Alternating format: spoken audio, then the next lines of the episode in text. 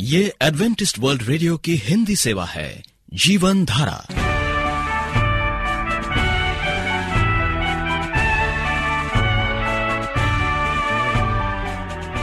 कार्यक्रम जीवन धारा सुनने वालों को प्यार भरा नमस्कार। एडवेंटिस्ट वर्ल्ड रेडियो की हिंदी सेवा की ओर से हम आपका स्वागत करते हैं। आइए, आपको इस 30 मिनट में प्रसारित होने वाले कार्यक्रमों की जानकारी दे दें। आज बच्चे कहानी सुनेंगे कहानी के बाद एक गीत, और फिर कार्यक्रम के अंत में पवित्र शास्त्र, यानी बाइबल से परमेश्वर का वचन होगा। तो श्रोताओं, आइए बच्चों की कहानी सुनने से पहले इस गीत को सुनते हैं।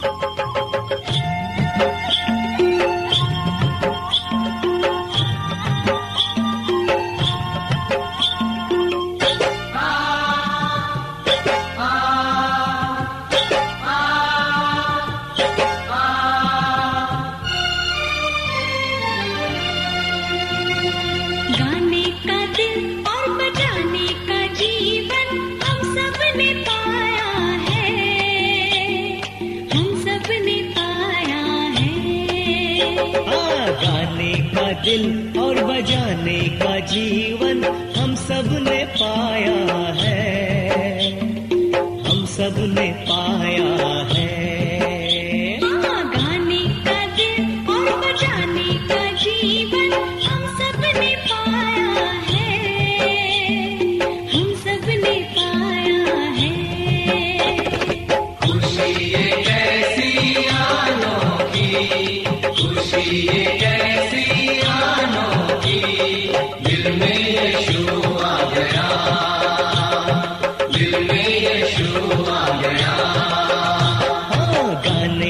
दिल और बजाने का जीवन हम सबने पाया।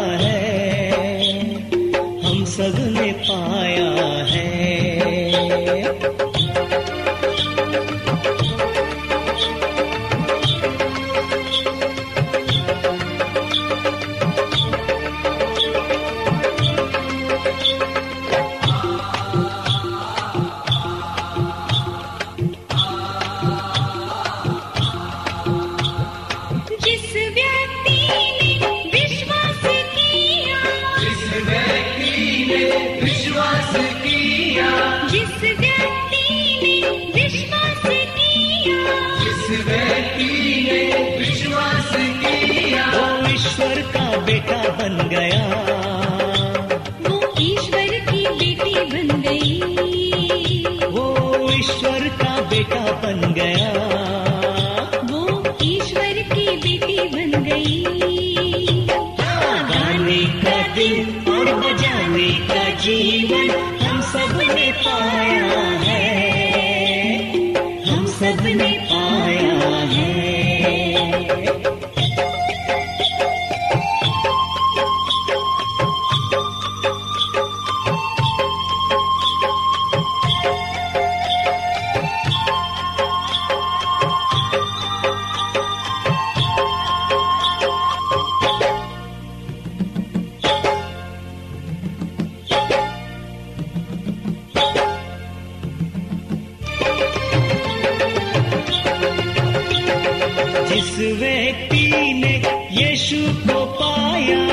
व्यक्ति को पाया। जिस व्यक्ति ने यीशु को पाया। जिस व्यक्ति ने यीशु को पाया। जीवन बदल गया है। उसका जीवन बदल गया है। उसका जीवन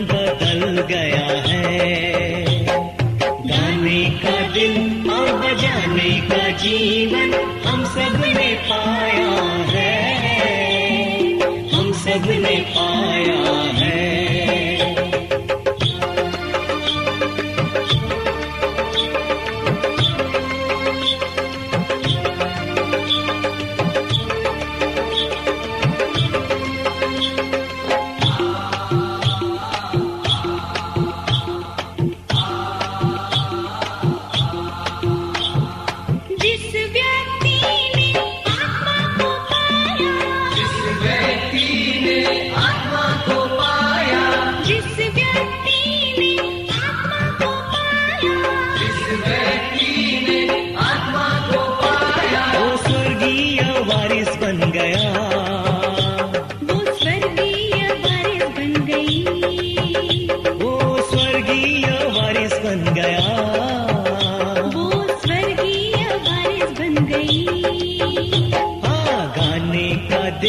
और बजाने का जीवन हम सबने पाया है।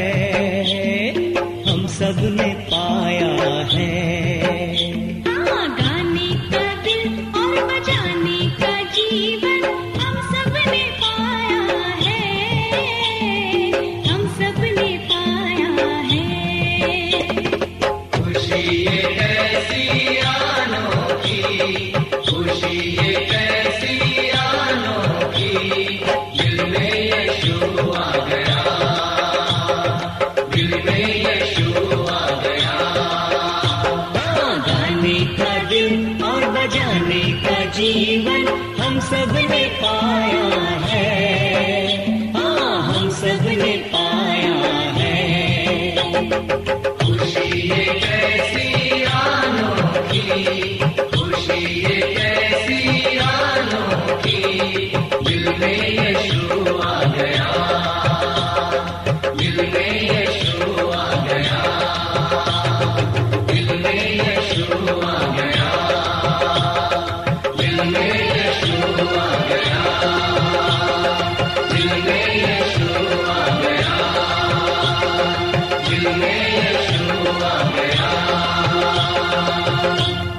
बच्चों आशा आंटी का प्यार भरा नमस्कार।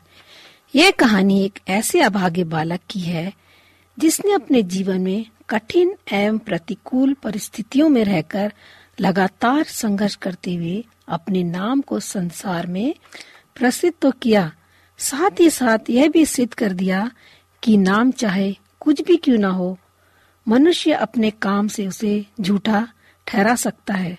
उसका नाम पिता ने रखा था इकाबोड, जिसका अर्थ है, जिसके जीवन में महानता समाप्त हो गई हो। यह एक बाइबल में आया नाम है। यह बालक अमेरिका के प्ले माउथ में पैदा हुआ था।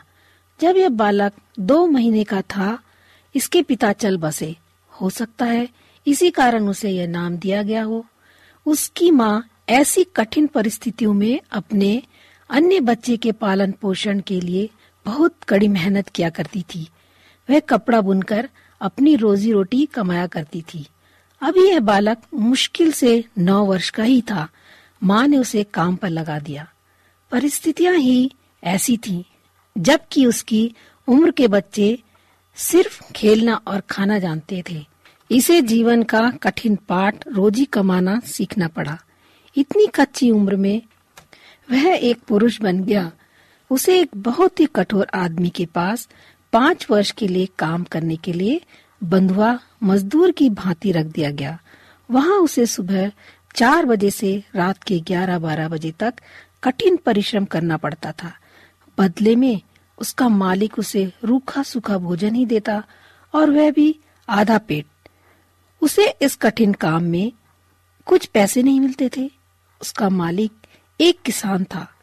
इसीलिए वह खेती के सारे काम करता, गाय भैंसों की देखभाल करता, दूध दूता और हाँ रात में रस्सी बनाया करता था। जंस जूट की रस्सी बनाने का काम इसे बहुत अच्छा लगता था, क्योंकि इस काम में वह इतना डूब जाता था कि उसे घर की माँ के भाई बहनों की कुछ भी याद नहीं आती थी। फिर भी मासूम बच्चा ही था। रात में सोते समय माँ की याद कर खूब आँसू बहाता था।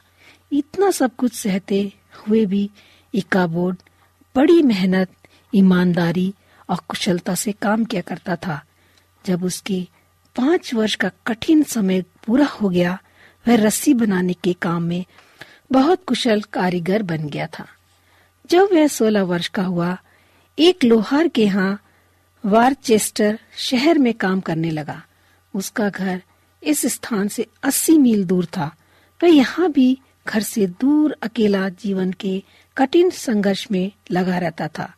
वह उदास तो रहता, परंतु निराश नहीं होता। वह कुछ बनना चाहता था और इसके लिए उसे सब कुछ सहना था। वह अपने नाम को झूठा स्थापित करना चाहता था।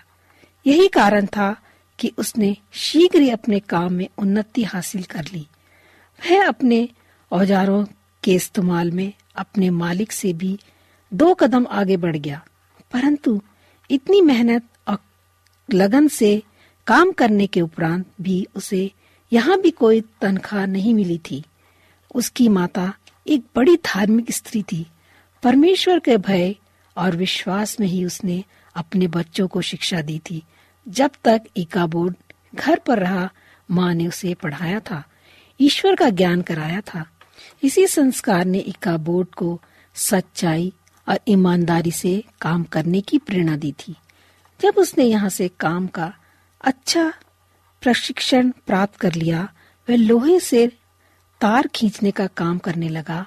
उस समय पूरे अमेरिका में तार कहीं भी अच्छी किस्म के नहीं बनाए जाते थे। केवल लोहे के टुकड़े को गरम, लाल करके एक बारीक छेद में से पिरोकर खींचा जाता था और तार के छोटे छोटे टुकड़े निकाले जाते थे। यदि इससे भी बारीक तार बनाना होता तो फिर तार को गरम करके बारीक छिद्र में भी खींचा जाता था। इका बोर्ड के कारखाने में जो मशीन थी, उससे एक फुट लंबा तार ही खींचा जा सकता था। फिर दूसरा टुकड़ा खींचा जाता, परंतु ऐसा करने से तार में अनेक जोड़ आ जाते थे। इका बोर्ड ने अपनी मशीन में कुछ सुधार किए और अब वह एक बार में पंद्रह फीट तार निकालने में सफल हो गया। इस प्रकार वह लगातार अपनी कुशलता में सुधार करता ही रहा और अपनी कारीगरी की कुशलता उसने इतनी बढ़ा ली कि एक दिन में अब वह 500 पौंड तार बनाने लगा। उसके कठिन प्रयास और कुशलता से उसके कारखाने में प्रतिदिन 2500 पाउंड तार का उत्पादन होने लगा। इसी समय इंग्लैंड में एक कंपनी पियानो में इस्तेमाल होने वाले सभी तारों का उत्पादन करती थी। केवल इसी कंपनी को यह राज मालूम था और वे इसे किसी को भी बताना नहीं चाहते थे। उन्होंने इस राज को 80 वर्ष तक अपने तक ही छुपा कर रखा था। उस समय अमेरिका में कोई भी अच्छी किस्म का पियानो का तार नहीं बनाया जाता था। उसी समय जॉन चिकरिंग, जो कि उस समय अमेरिका का सबसे महान पियानो बनाने वाला था, इका बोर्ड की कंपनी से प्रार्थना किया कि वह उसके पियानो के लिए तार बनाए। इका बोर्ड सहवर्ष तैयार हो गया, परंतु यह एक बड़ी चुनौती थी। इंग्लैंड की कंपनी से टक्कर लेना कोई हँसी खेल नहीं था, परंतु फिर भी उसे अपनी कुशलता, गुणवत्ता पर पूरा विश्वास था। उसने लगन एवं परिश्रम से इस काम को हाथ में लिया। यह बहुत बड़ी प्रतिस्पर्धा थी। दिन रात अच्छी किस्म के तार के निर्माण में डूबा रहता। उसे ऐसा तार बनाना था जो पियानो जैसे तार के साज में उपयुक्त हो। सुर में कोई गड़बड़ी ना आने पाए। उच्चतम कोटि बनी रहे। अंत में वह अपनी इस महान चुनौती में सफल हो ही गया। उसकी लगन और परिश्रम और कारीगरी की उच्च कोटि से उसने ऐसे तार का निर्माण किया, जो इंग्लैंड की कंपनी से भी बढ़ चढ़कर था।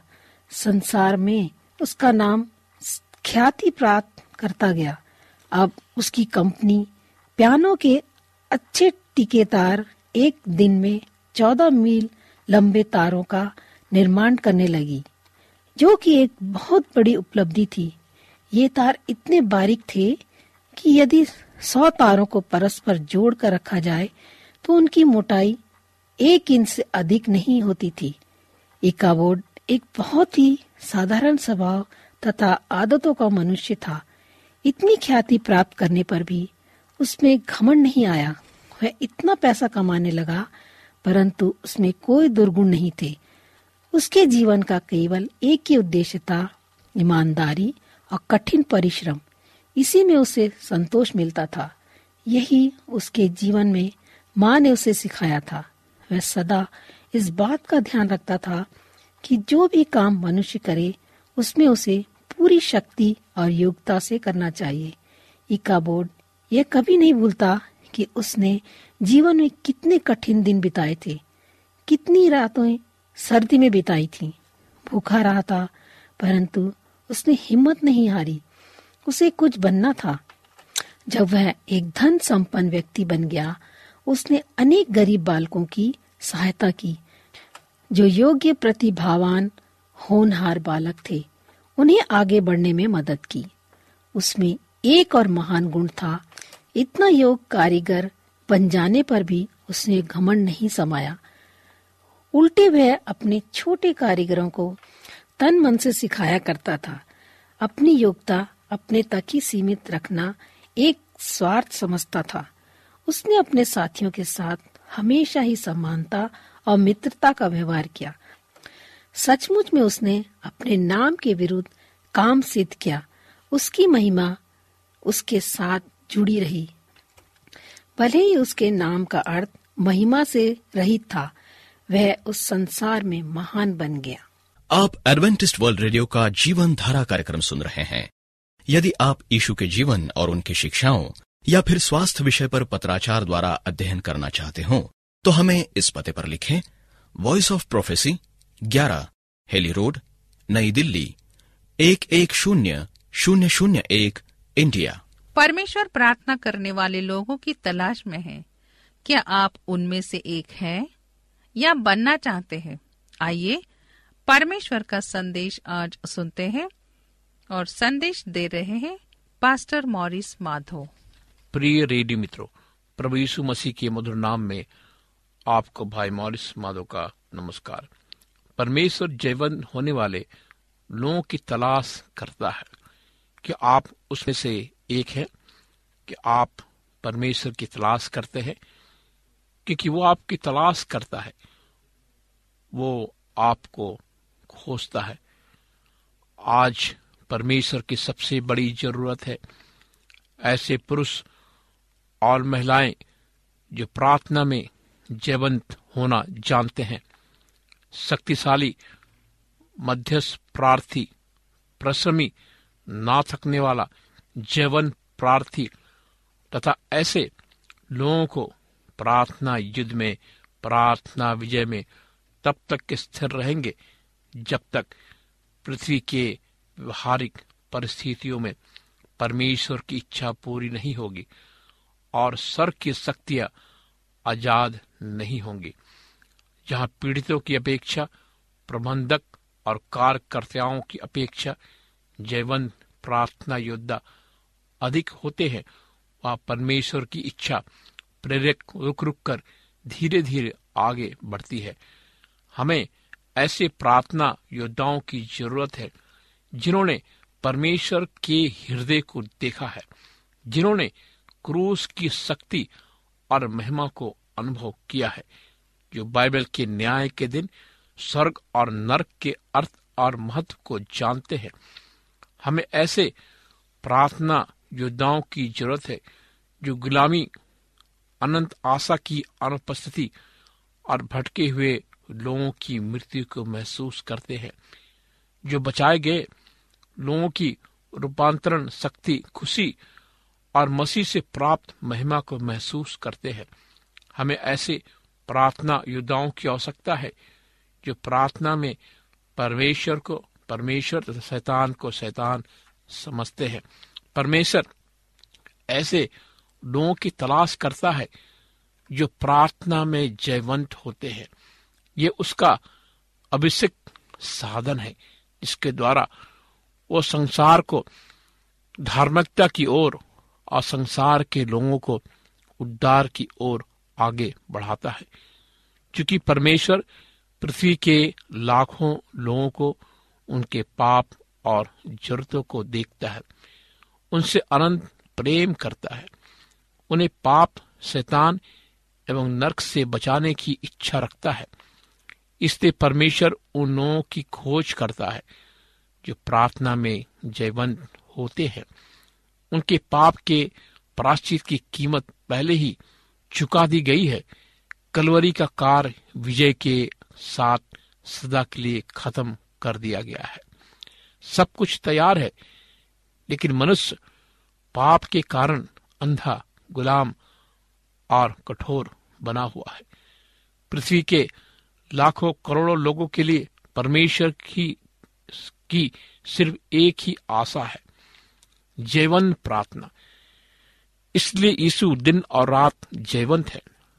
उसे हमारे जीवन सहयोग की ज़रूरत है।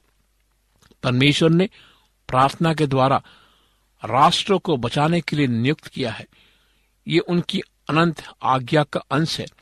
इसलिए प्रभु यीशु प्रार्थना करता है कि हमें भी प्रार्थना करनी चाहिए। हम परमेश्वर को असफल बना रहे हैं। लाखों निष्क्रिय, निश्चिंत मसीही परमेश्वर के महान प्रेमी हृदय को कमज़ोर और असफल बना रहे हैं। वे क्रूस पर प्राण देने वाले फिर से जीवित होने वाले सिंहासन पर राजमान अपने उद्धारकर्ता को कमज़ोर, वो असफल बना रहे हैं। वे नम्रता पूर्वक आहें भर भर कर मध्यस्थ प्रार्थना करने वाले आत्मा को कमज़ोर और दोषी बनाते हुए असफल कर रहे हैं। परमेश्वर दया करना चाहता है, परंतु अपना उत्तरदायित्व पूर्ण करने में हमारी असफलता उसके लिए रुकावट बनी है। इसी उत्तरदायित्व को पूर्ण करने के लिए उसने हमें बनाया, बचाया, आज जीवित रखा है। मसीह कलीसिया मिस्त्री संस्थाएँ, मसीही प्रशिक्षण केंद्र, उस स्तर पर सुव्यवस्थित और कर्मचारियों से भरपूर है, तथा विशेष रूप से परिश्रम करने में पूरी तरह व्यस्त है। लेकिन परिणाम कहाँ है? हमने इन्हें प्राप्त करने के लिए अब तक प्रार्थना नहीं की है। हम अपने लोगों को जीवन प्रार्थना का उत्तरदायित्व सिखाने में असफल रहे हैं।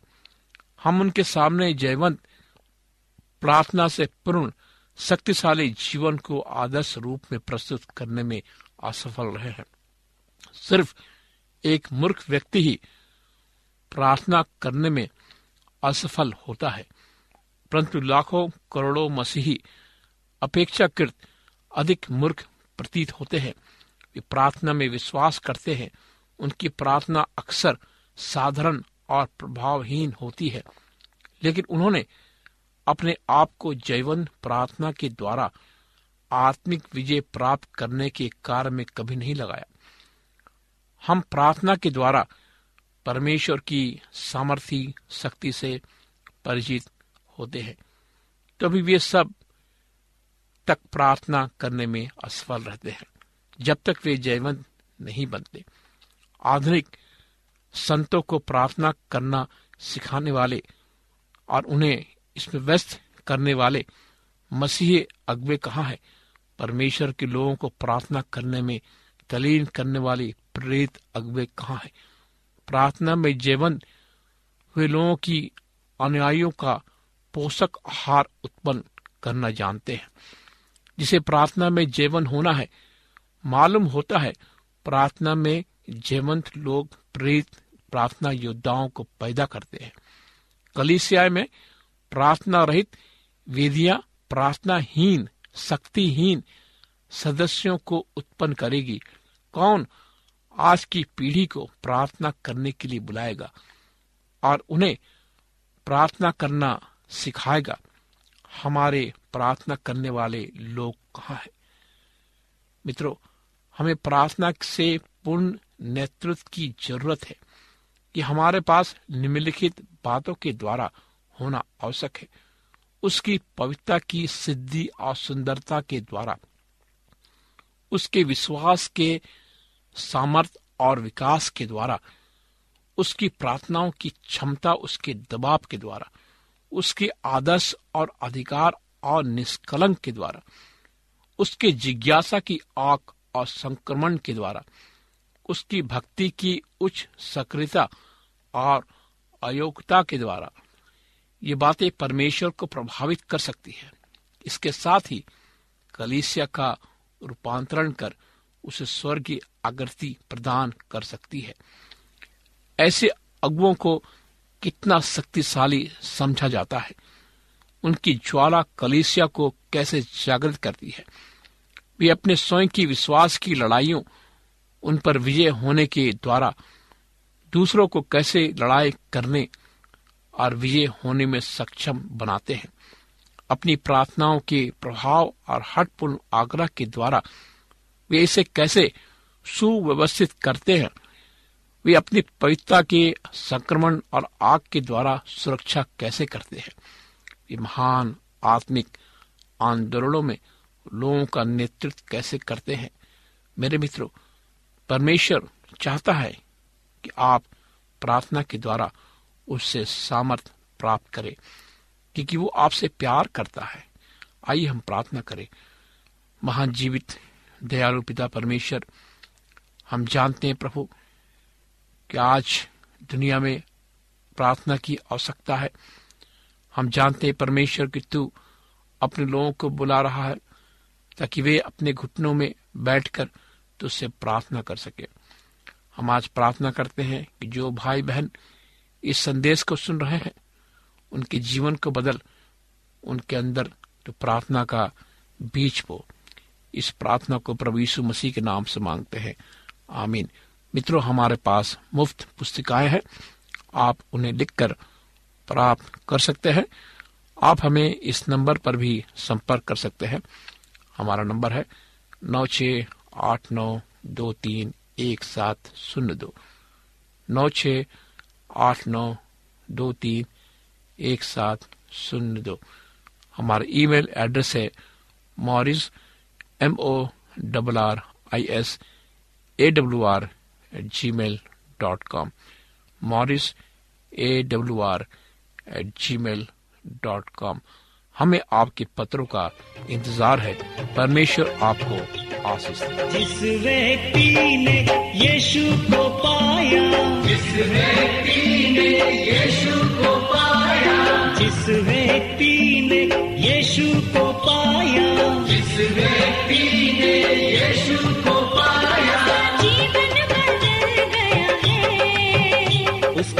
जीवन बदल गया है। उसका जीवन बदल गया है। उसका जीवन बदल गया है। गाने का दिल और बजाने का जीवन हम सबने पाया है। हम सबने पाया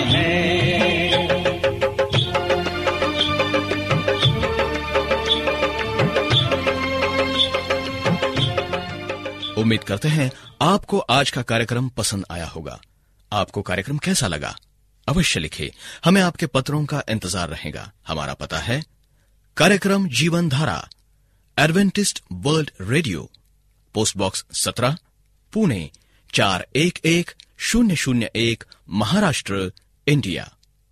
श्रोताओं, अब हमारा समय यहीं पर समाप्त होता है। इसी समय इस मीटर बैंड पर आपसे फिर भेंट होगी। तब तक के लिए हमें आज्ञा दीजिए। प्रभु आपको आशीष दे।